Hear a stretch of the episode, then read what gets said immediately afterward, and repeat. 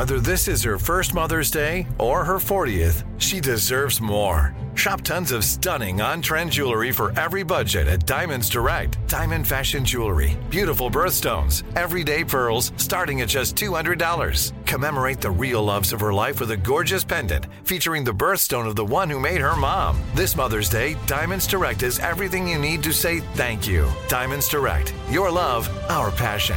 Online at diamondsdirect.com. Hello, acclaimed comics writer and notorious Scott Summers hater, Rosie Knight. Well, hello, Emmy winning podcaster and totally unbiased Targaryen royal supporter, Jason Concepcion. Somehow the X Ray Vision podcast has returned. And like always, we'll be here every week. You'll hear from TV writers, actors, comics creators, pop culture critics. Nothing is off the table. Listen to X Ray Vision on the iHeartRadio app, Apple Podcasts, or wherever you get your podcasts. Hi, this is Kurtwood Smith. You remember me from such TV comedies as That 70s Show and That 90s Show on Netflix. I'll never forget the words that my grandfather said just before he kicked the bucket. He said, Watch how far I can kick this bucket. People ask me where I get my dad jokes from. I tell them to listen to the Daily Dad Jokes podcast. Listen to Daily Dad Jokes every day on the iHeartRadio app, Apple Podcasts, or wherever you get your podcasts. Nightclubs are like homes and sanctuaries to people who love them most. The backdrop to coming of age tales and the first scene in origin stories. And the club we're stepping into today was all of those things. But it did something more. It empowered people to become versions of themselves they didn't even know existed. At least that's what it did for my good friend Victor. My name is Victor Rosado. I love to make people dance. I play music, music plays me. Victor grew up in New York and was exposed to all sorts of music. But when he was a kid, there was always a Latin beat playing in his house. Spanish music, you know, back then, uh, Latin music, salsa was uh, a take on Cuban music, except that with a New York flair. And so Victor started going out to parties and clubs all around New York. I went to my first place at 13. I went to so many places because New York was a mecca of different types of clubs at different days. Every day of the week, there was somewhere to go, something to do. The city was filled with different scenes for Victor to dive straight into and make new friends. I was looking for acceptance and I was looking for a place where I could be myself. And it just so happens that I wasn't the only one feeling like that. So we discovered these clubs. He found clubs around the city where young queer Latino kids like him could feel at home. I could be myself, even if it was for a brief moment, a couple of hours on a weekend. And I didn't have to answer any questions. I could just be. And that's what he did. He spent 20 years partying in New York. He knew all the best clubs in the city. He even started DJing and got to know people from different parts of the scene. And when it was time to celebrate his 34th birthday in 1987, he was given the opportunity to spend it at one of his favorite clubs in the city, Paradise Garage. Victor had been playing music at another club called The Loft for a while. And at one of those parties, he'd met the Larry Levan, the resident DJ at the Paradise Garage. They didn't know it yet, but Larry would go on to become one of the most influential DJs of all time. And in less than 20 years from that night, he would be inducted into the Dance Music Hall of Fame. But back then, Larry was just the spectacular DJ who led one of the most vibrant nightclubs in New York. Victor was a little bit starstruck, but he played it cool. You know, he's not one to be all in your face. Paradise Garage was a big deal, but he and Larry started talking. He asked me, you know, why I play music because he knew I wasn't getting paid at the loft. I was doing it out of the love for the music. I said, well, you know, Larry, I love playing music and I would do it for nothing. So I just want to play music. It makes me happy. Victor didn't think much of it.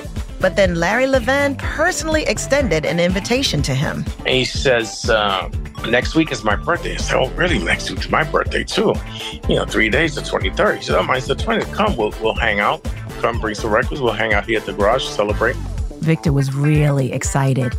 You know, I says, Well, can I bring a friend? He says, You can bring as many people as you want. Not a problem.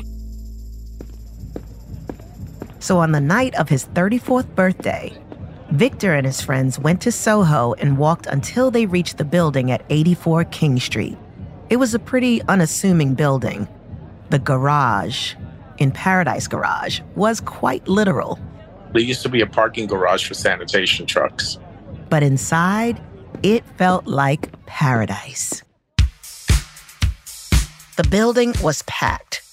It felt like the club was drawing him in and telling him that he could be more than the version of himself he'd stepped in as. He and his friends headed over to the DJ booth to check out Larry. They'd been personally invited after all. The place starts getting crowded. He's just playing music. It felt like a scene in a movie. It was vibrant and electric. Two or 3,000 people were dancing out on the floor, completely swept up in the music that was playing all around them.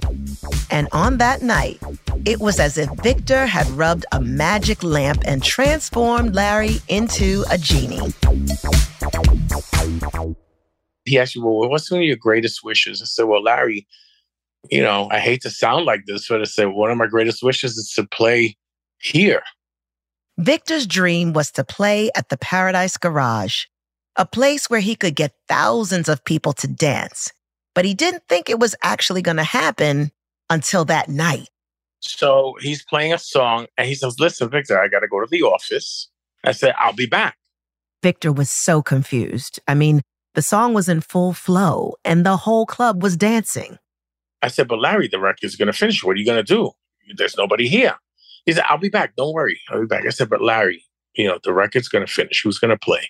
Victor was worried, but Larry already had a plan. So he turns around and says, Happy birthday, play. And that's how that happened. Victor was nervous. Larry Levan was Paradise Garage, and nobody knew the crowd better than he did. But if Larry believed he could do it, Victor had to believe in himself too. So he walked up to the DJ booth. My hands were shaking. But Victor had been preparing for this moment. He had spent years playing music and knew exactly what song he wanted to play next. I came in with Jimmy Bo Horne Spank.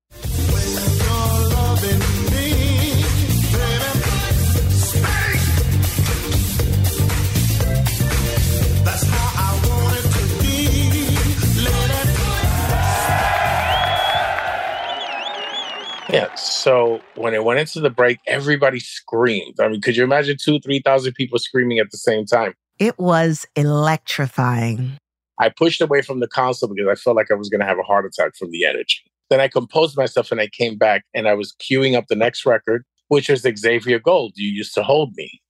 And when I queued up the song, I left the needle playing on the turntable. So I, I, in the excitement of the moment, I forgot which turntable was playing. So I took the arm off the wrong record, which was Spank, which was playing. And they screamed. Screaming because they wanted their music back. He'd broken the one rule of DJing. He stopped the music. Then, then I put the needle back on out of the nervousness and it went back into the break, the spot where the break started again, and they screamed even louder. After surviving that, Victor played all night long. He looked out at the sea of people dancing in Paradise Garage and took it all in. People kept thinking it was Larry, and two or three hours later, I noticed that he's sleeping on the lounge side of the booth. I said, Well, Larry, where were you? He says, Yeah, I fell asleep. I felt comfortable with you playing, so I just, you know, I fell asleep for a little while. I was resting. You did really good. So it's not often that somebody can come and follow the energy that I set up you know, when I'm playing music, and you did that. Hearing that from Larry was a pivotal moment for Victor. We had fun. It was all about having fun, it was all about having a friendship. He'd been going to the garage for years, but to experience what it was like to play behind the booth of one of the most legendary DJs of all time was life changing. To give me a break, he didn't have to do that. There would have been a million other people in line to play at the garage. Anybody would have sold their soul to the devil to play at that club. Victor felt like he'd stepped into the club on his 34th birthday as one person. and left as a completely new version of himself. You got to remember, I have been playing records already for years. But yeah, he influenced me over the years. So the music that he made, the records that he produced, I mean, everything all added up together to that moment. And for many people, that's what Paradise Garage felt like the pinnacle, the pinnacle of clubbing, of New York, and of the dance floor. It opened up during a time when the culture was shifting, and it went on to influence new genres like house music that were just coming up on the horizon. No one really knew in that moment, but you could say that New York nightlife can be split up into two parts the time before Paradise Garage and the time afterward. It was that influential. From London Audio, iHeartRadio, and executive producer Paris Hilton, this is the history of the world's greatest nightclubs, a 12 part podcast about the iconic venues and people that revolutionized how we party. Some of the world's most legendary nightclubs were known for the unique community they welcomed others for the cultural movements they started, and some for the musicians and DJs they introduced to the world. The best nightclubs champion new music, transform lives, and provide an escape from life's pressures. One more thing this is the history of some of the world's greatest nightclubs, not a ranking of every club in the world. It's an exploration of the spaces, people, and club nights that made a lasting impact on nightlife and music today. I'm your host, Ultra Nate. I'm a singer, songwriter, and musician, and I found my purpose in club culture. This is episode seven Paradise Garage, New York City. The garage was a safe space for queer, black, and Latino people in New York to dance and reclaim a sound that they had created. They did that all under the musical influence of the one and only Larry Levan a DJ with a killer sound system who would go on to influence musicians and clubs all around the world, leaving a lasting imprint on dance music and New York that would last for decades to come.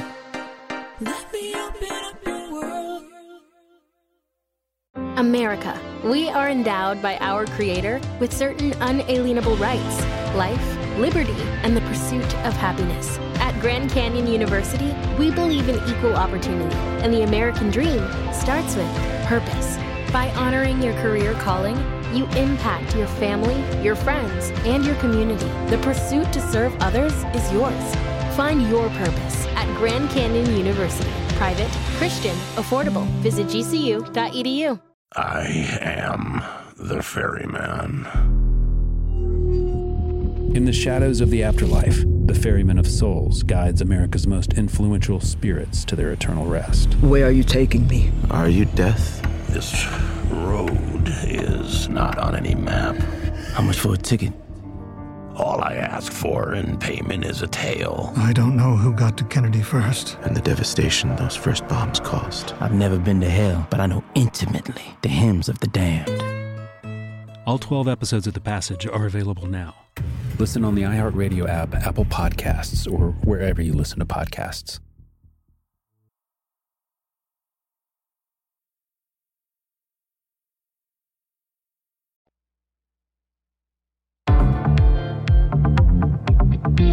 A lot of elements had to come together to build a city that was open, accepting, and vibrant enough to embrace a place like Paradise Garage. Because in the late 60s and early 70s, the lasting impact of Prohibition still ran through New York's nightlife culture.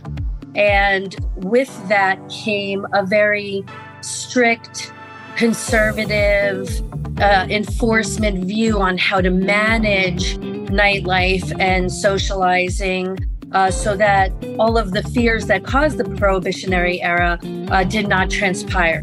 And those fears were lewd behavior, prostitution, homosexuality. That's Ariel Palitz. She spent time as the executive director for New York City's Office of Nightlife at the Mayor's Office of Media and Entertainment. Those three things lewd behavior, prostitution, same sex relationships were all things that were restricted, if not criminalized by law in the late 60s and early 70s.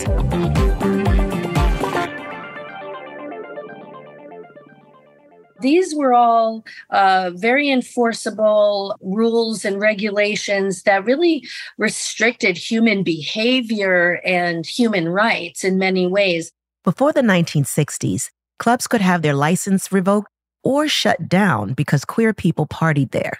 It was discriminatory behavior aimed to basically shut down clubs that were safe spaces for queer people. The intention was to discourage people from gathering and, as an extension, discourage them from being themselves. 65 to 70 was tragic for me because I started being gay, you know, and just coming out and I would get beat up every day. That's Nicky Siano, who was the first DJ at the legendary Studio 54 and owned a club called The Gallery in the 70s. Yeah, I would get things thrown at me uh, always called faggot in school. They would come after me when I would be defending myself. Like I'd say funny things to get out of it. Like this guy would yell in the hallway, Oh, faggot. And I would say, Well, you didn't mind in the bathroom on the fifth floor when I was doing you, did you? And everyone would laugh and I'd get out of it. And I got suspended for that. So it was a horrible world back then. But at the start of the 1970s, things were slowly beginning to get better. Remember what I said about social movements and change? They're hard to track in the moment, but looking back, it's much easier to draw a through line. The Stonewall riots happened in 1969, triggering a wave of protests and activism across the country. New York held its first Pride Parade in 1970.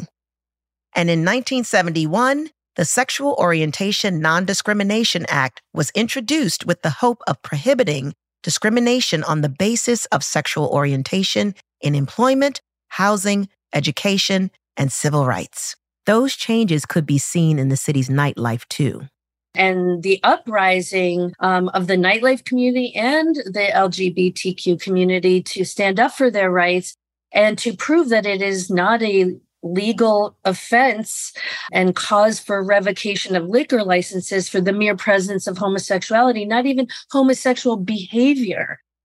It created an environment where people could create queer spaces without the same constant fear of being shut down. Change really began to transpire where it was less and less common for that to happen.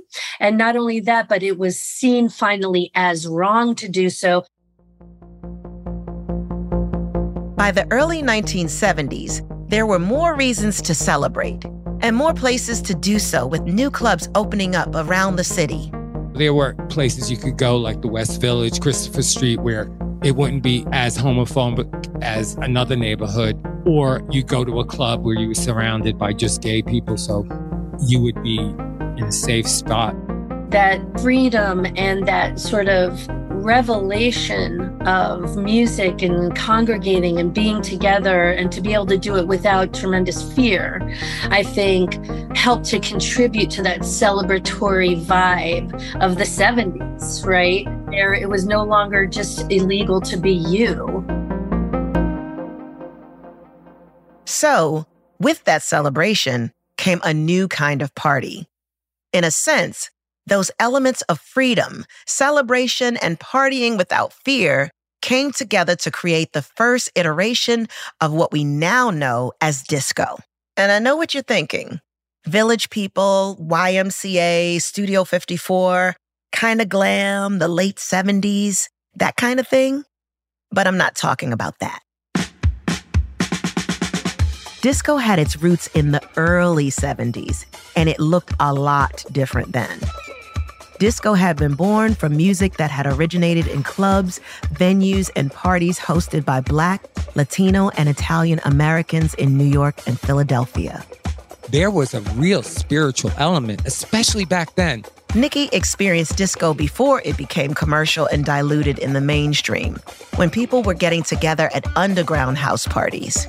The early 70s songs all were out of the basis of this Vietnam War and ending the war, and this whole soundtrack of the 60s, and the biggest one, What's Going On by Marvin Gaye. That album, all those words were let's join together, let's spread a love epidemic all around the world. You know, let everything was about love, let's spread it, let's join together. Early club scene was nothing like, you know, there was no fucking disco duck. I'm sorry, I had to use that word for that one. There was just danceable R&B. It was about sharing and love and, and spiritual energy everywhere you turn. And those early years were just magnificent. Disco was a celebration in direct response to what was going on around the world. Then you had all these people on the dance floor because they're going to the same clubs all the time, singing the songs. So there's kind of an energy where you're going in someone's face, going, love one another, dance with one another. And you're pointing your finger at the person and you're singing the words and everyone's singing it all around you. And the energy in the room just starts to change. It becomes what you're saying, what you're feeling, and what you're living. And in the early 70s, DJs, as we know them now, didn't exist yet. Here's Miles Raymer, a music journalist who wrote about that time. Up until that point, DJs in discotheques were sort of like radio DJs. They would play a song, you know, swap out the record. A lot of them only had one turntable. Then it would play to the next song. But then some DJs started to experiment with two turntable setups and crossfaders and learning that you can sort of beat match a little bit. But dance music just wasn't at its full expression yet. New York was getting ready to reinvent dance culture, but it needed a visionary. One who would take all the incredible elements of the scene and make something new. There was David Mancuso, who was kind of a mystical visionary. David Mancuso was a 25 year old New Yorker with an intense love of music very much, you know, coming out of the hippie counterculture of the 60s, very much like an Age of Aquarius kind of mystical person. And he was obsessed with music and obsessed with sound. David was pioneering a new type of New York party. He moved into a loft in Soho and filled it with a giant sound system. And he would have parties. On Valentine's Day, 1970, David hosted his first house party, a series of parties that would eventually be called The Loft. The Loft was a haven for music lovers. He would play the music that was moving him, which was stuff that was not being played on the radio. He was digging up weird stuff out of sort of the back reaches of the like kind of the dark and dusty corners of of the record stores and creating this kind of tapestry of sound that was, you know, the soundtrack to a party, but also a way of creating a mood and creating a journey. Nicky ended up going to quite a few of those loft parties. It was on 647 Broadway. I'll never forget. The first time he went, Nicky wore a t shirt, bell bottoms, and sneakers. He knew he was going to be on his feet all night dancing. He paid his $2 admission fee and kept going. And it was real dark, real dark. But the mirrored ball was moving around and there were people all around us. And the sound, I never heard anything like that. It was like the best pair of Bose headphones you ever knew about. And all of a sudden, at the crescendo of the song, white light came on real bright just for a second, and then all the lights went out. And I couldn't see, and I'm trying to focus. And there was a little lamp at the end of the room. Two people were sitting by the lamp. So I was focusing on that, and the sound changed, and the light, the lamp that I was looking at, went out in just total blackness, and everyone screamed. And right then, I knew that was it. That's what I wanted to do. That's what I wanted to be. I wanted to be a DJ, or better yet, I wanted to do what he was doing, which was creating atmosphere. It was totally an unreal experience, unlike anything Nicky, or a lot of people for that matter, had ever seen. Nicky had to become a member. He'd go on to spend every Saturday night there, even the night he had four teeth taken out to get braces on. Going to the loft was an all night affair. Started at midnight and ended at 7 a.m. David would end each of his sets with Nina Simone, Here Comes the Sun. People were coming out for the loft. People who made up the early disco scene were from the outer boroughs. It was, you know, a lot of the early DJs who really defined this this whole new approach were Italian and Puerto Rican kids coming in from Brooklyn, coming from uptown. David was thinking about music in a brand new way. It was exclusive, it was underground.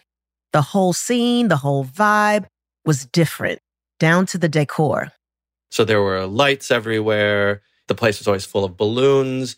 Um, there was food out all the time. There was, you know, big bowls of punch that was spiked with LSD. It was just like a bunch of kind of glittery, you know, beautiful downtown hippie kids just tripping their asses off and dancing all night. And Larry Levan was one of those kids. At the time, Larry Levan was just a kid helping decorate venues around the city. But he would end up taking these building blocks, disco, DJs, and David's influence, and used them to build something of his own. Something that may have been hard to recognize in the moment, but would in its own time be entirely recognizable as Larry's. I am the ferryman.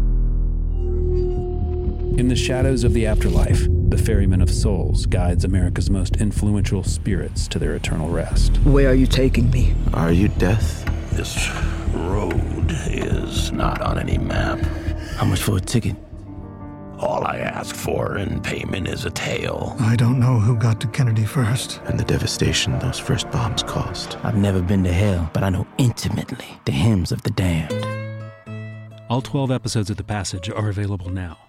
Listen on the iHeartRadio app, Apple Podcasts, or wherever you listen to podcasts.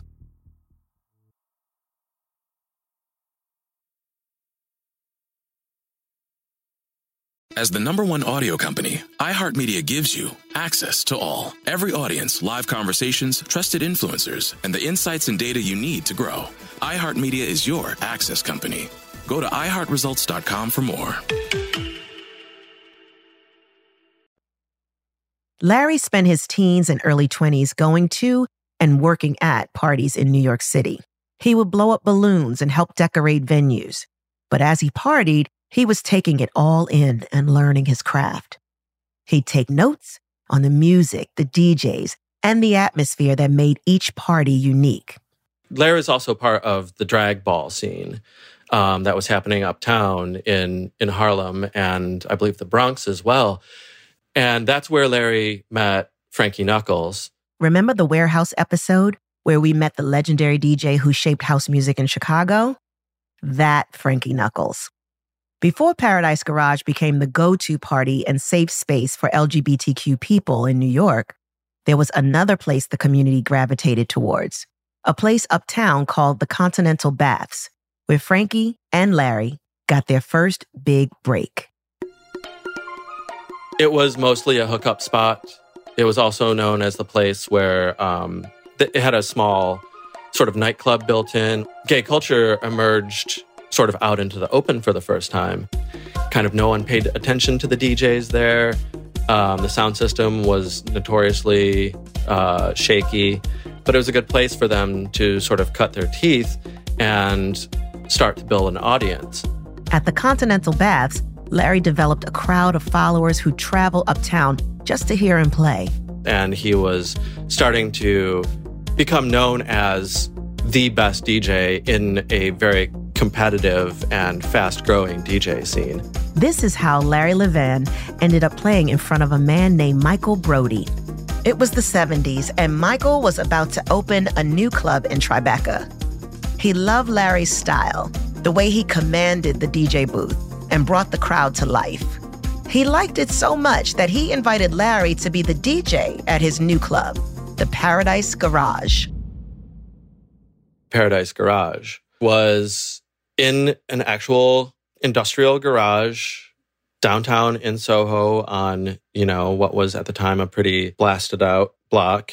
The main room was just a big black box and they kept it very raw. It wasn't beautiful to look at, but that parking garage would end up becoming ground zero for a new type of club. You walked in off the street up a little ramp that was kind of a trippy purple lighting effect, and you would, you know, approach and hear the music coming from inside. In order to get through security, you had to show your membership card. It kind of looked like a school ID. It had the year and a photo of you, and a mascot of sorts a man with the words Paradise Garage written in ink on his bicep. Having a membership card was kind of a legal dodge. It meant they didn't have to declare themselves as a nightclub. But it also let them be really selective about their crowd because you can't just have a regular business open. You know, if anyone comes to your door, you have to let them in legally. You can't just turn people away for being straight or being uncool. You know, there were there are certain laws about how businesses are supposed to operate. But Paradise Garage wasn't a regular club. Some people referred to the space more as a house party than a nightclub anyway. It was a private club with a membership, so they could basically do whatever they wanted. By the late 70s, when Paradise Garage opened, disco had been whitewashed and had gone mainstream. So, the garage set out to become a club that embraced diversity and honored disco's roots. And so they really curated the audience uh, at the garage and they really emphasized it was a space for queer people, it was a space for people of color. So on any given night, you'd arrive at the garage, walk up the runway, and flash your membership card. And then you're let loose in this complex. They had hangout spaces, they had a movie theater where you could take breaks from your night out from the dancing, go chill out and drink some juice, hang out with friends. There was a little rooftop space where they had art exhibits.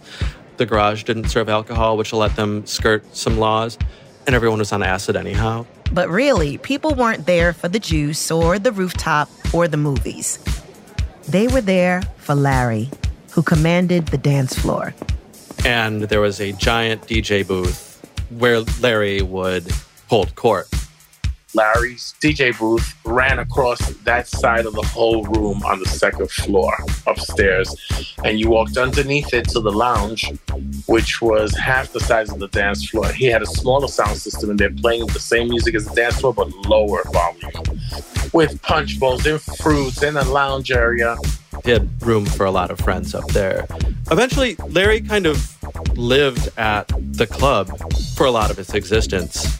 The garage was Larry's home, and he could do whatever he wanted.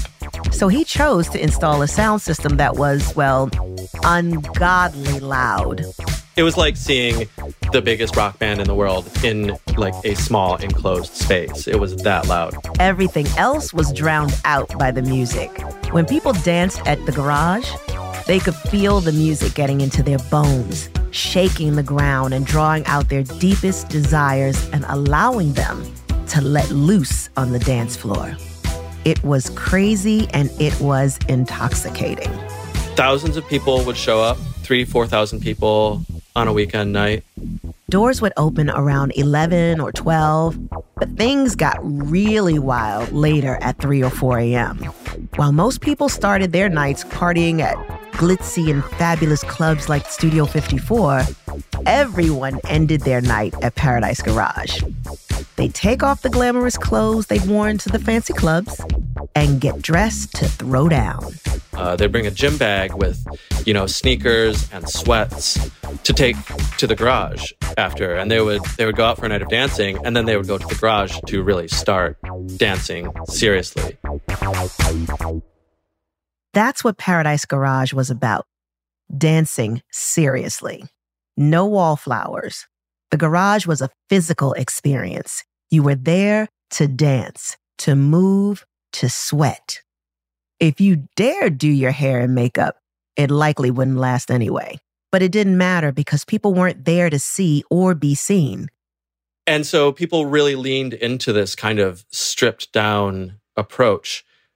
Larry wanted to create a space for people to worship music, and people responded to that. They really did. You know, people threw themselves into the experience in a really deep way. Because it felt like a paradise where people could enjoy the music and spend time with their friends without having to twist and contort themselves into what was socially acceptable in the 70s. It was a temple. It was something really, really special. And it was important that he was doing this for a crowd of predominantly gay, queer, people of color who were already being pushed out of the disco scene by that point.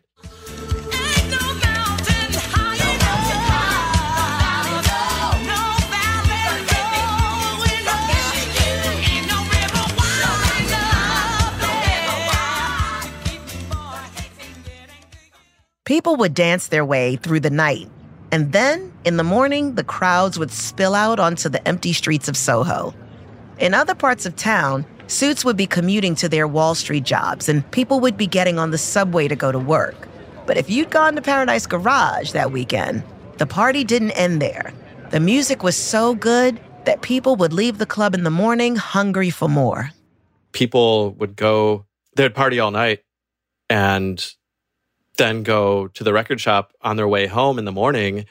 People show up at like 10 in the morning, just like exhausted, you know, probably still tripping, and demand, you know, whatever obscure 12 inch uh, Larry had decided to debut that night. Paradise Garage wasn't the kind of club where people had one incredible night and went home. Nights at the garage were transformative. Larry playing a record there could catapult a musician's career and the memories people made on the dance floor there stayed with them for years. There's one night Victor won't ever forget. It was the mid 80s, Halloween.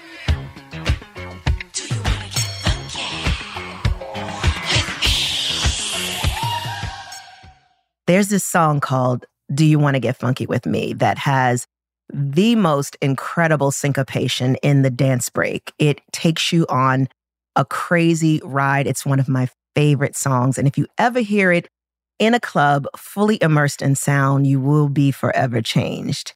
And when Victor walked into Paradise Garage that Halloween, he came across about two or 3,000 people grooving along to this song.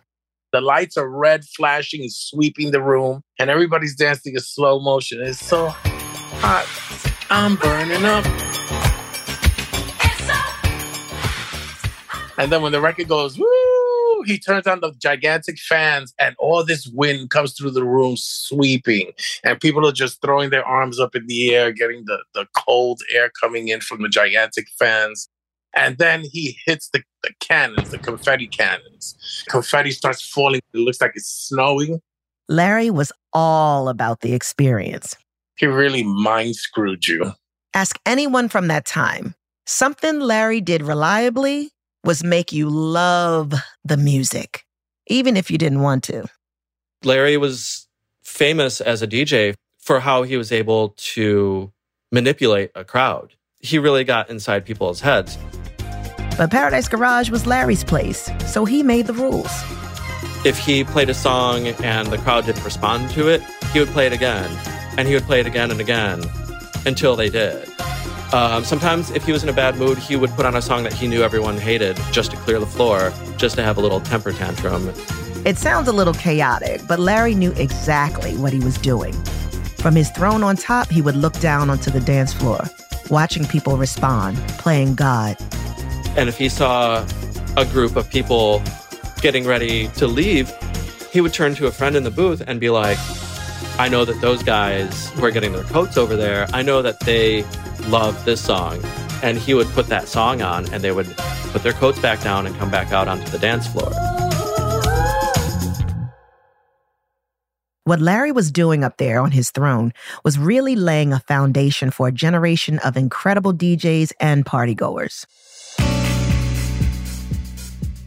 And he had the perfect place. He had the greatest sound system. He had the experience, the effects, the atmosphere, everything just came together hmm. to form something incredible. It was just the right time, the right place. He took a little bit of this, you know, a pinch of this, a pinch of that, a pinch of this, you know, a dash of that.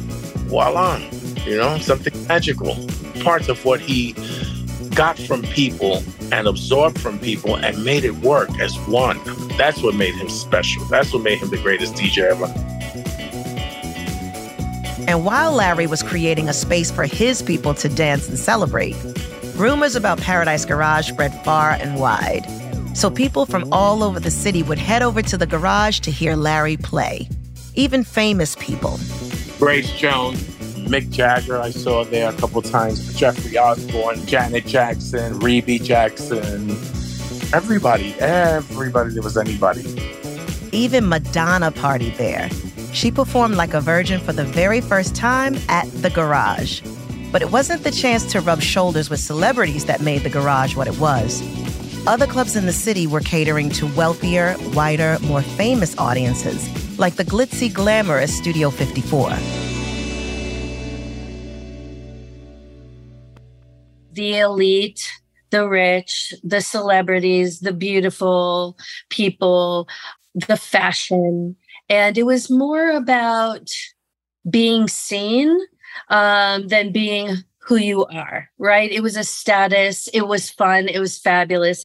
Studio 54 was a club that attracted many queer famous people, but it wasn't always a safe space. For a lot of the queer people, the queer and trans people who were at Studio 54, it was kind of a little bit of a freak show thing. You know, this was a place where wealthy, middle aged New Yorkers could come and see real live gay people and real live trans people. And there was a real social stratification there that was super based in economics, um, where it was, you know, queer and trans people behind the bar or, you know, working there with the rich, straight, white, cis people who would come in to spend their money. And they sort of had expectations about what kind of experience they wanted. But the garage was a carefully curated place for queer and people of color to dance without scrutiny, to occupy space without fear of judgment or objectification. It really was about the music. It really was about the dancing. It was really about letting go. By the late 80s, things were starting to slow down at the garage. New York City nightlife has always been an up and down kind of thing. And I think creative communities like that often follow a similar kind of trajectory.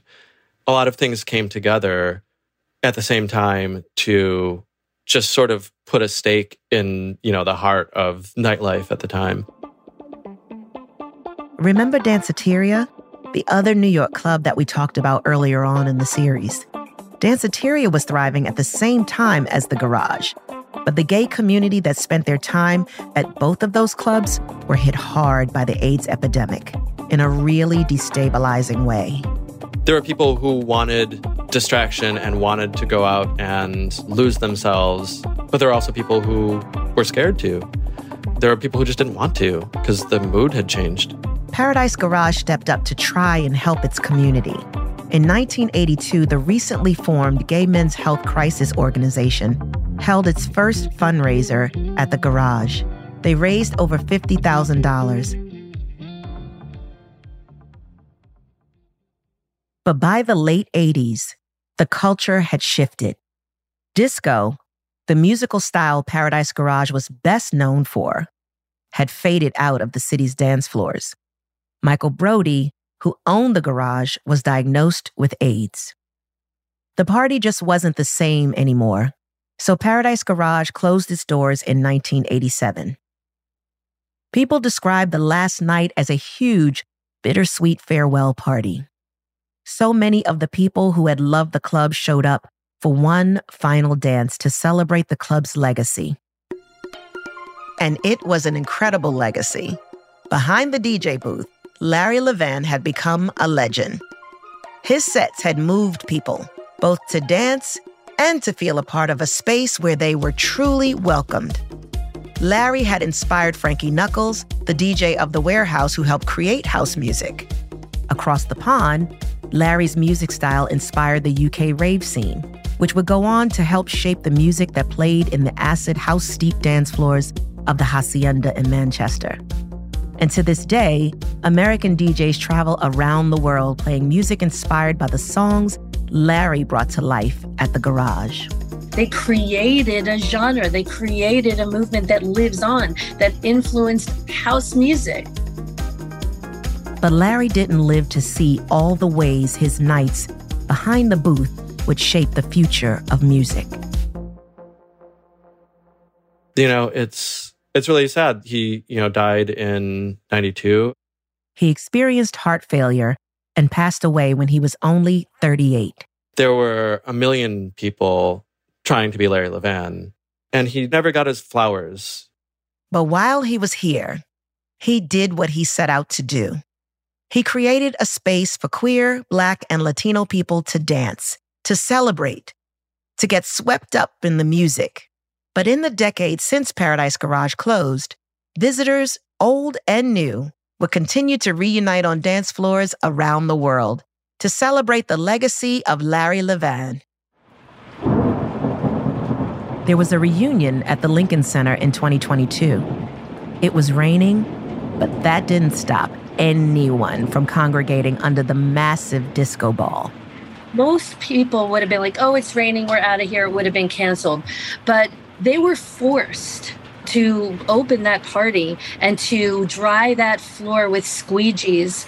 And everyone showed up and waited and got onto that dance floor to celebrate that party and refused to go anywhere.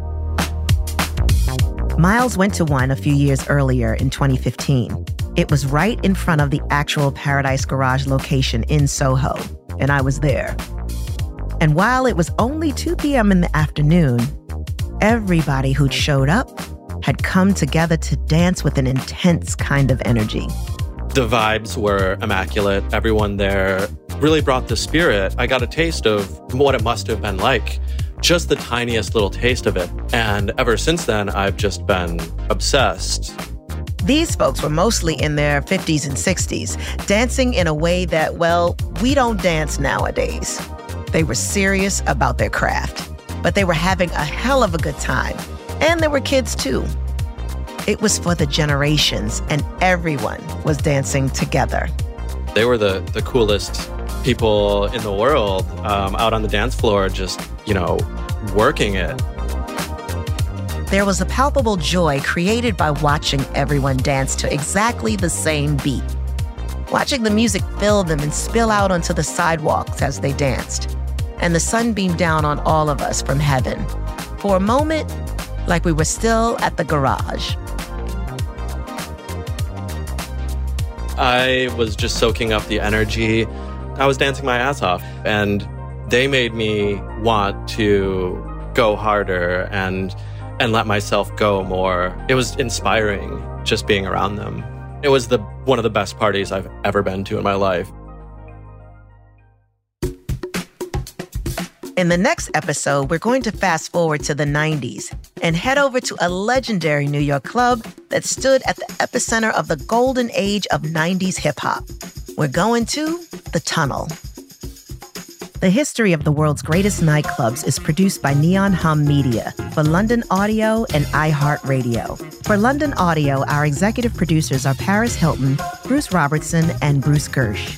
The executive producer for Neon Hum is Jonathan Hirsch. Our producer is Rufaro Faith Mazarura. Navani Otero and Liz Sanchez are our associate producers. Our series producer is Crystal Genesis. Our editor is Stephanie Serrano. Samantha Allison is our production manager, and Alexis Martinez is our production coordinator. This episode was written by Kate Mishkin and Rufaro Faith Mazarura and fact checked by Catherine Newhan. Theme and original music by Asha Ivanovich. Our sound design engineers are Sam Baer and Josh Hahn. I'm your host, Ultra Nate, and we'll see you next time on the history of the world's greatest nightclubs.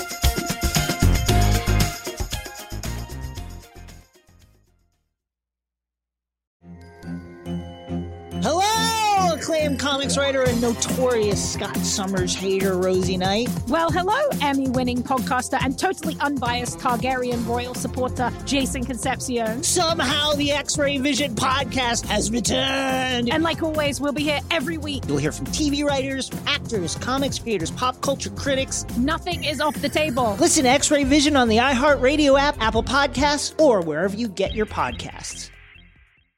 Hi, this is Kurtwood Smith. You remember me from such TV comedies as That 70s Show and That 90s Show on Netflix. I'll never forget the words that my grandfather said just before he kicked the bucket. He said, Watch how far I can kick this bucket. People ask me where I get my dad jokes from. I tell them to listen to the Daily Dad Jokes podcast. Listen to Daily Dad Jokes every day on the iHeartRadio app, Apple Podcasts, or wherever you get your podcasts. The Big Take from Bloomberg News brings you what's shaping the world's economies with the smartest and best informed business reporters around the world. We cover the stories behind what's moving money and markets and help you understand what's happening, what it means, and why it matters every afternoon. I'm Sarah Holder. I'm Saleha Mohsin. And I'm David Gura. Listen to The Big Take on the iHeartRadio app, Apple Podcasts, or wherever you get your podcasts.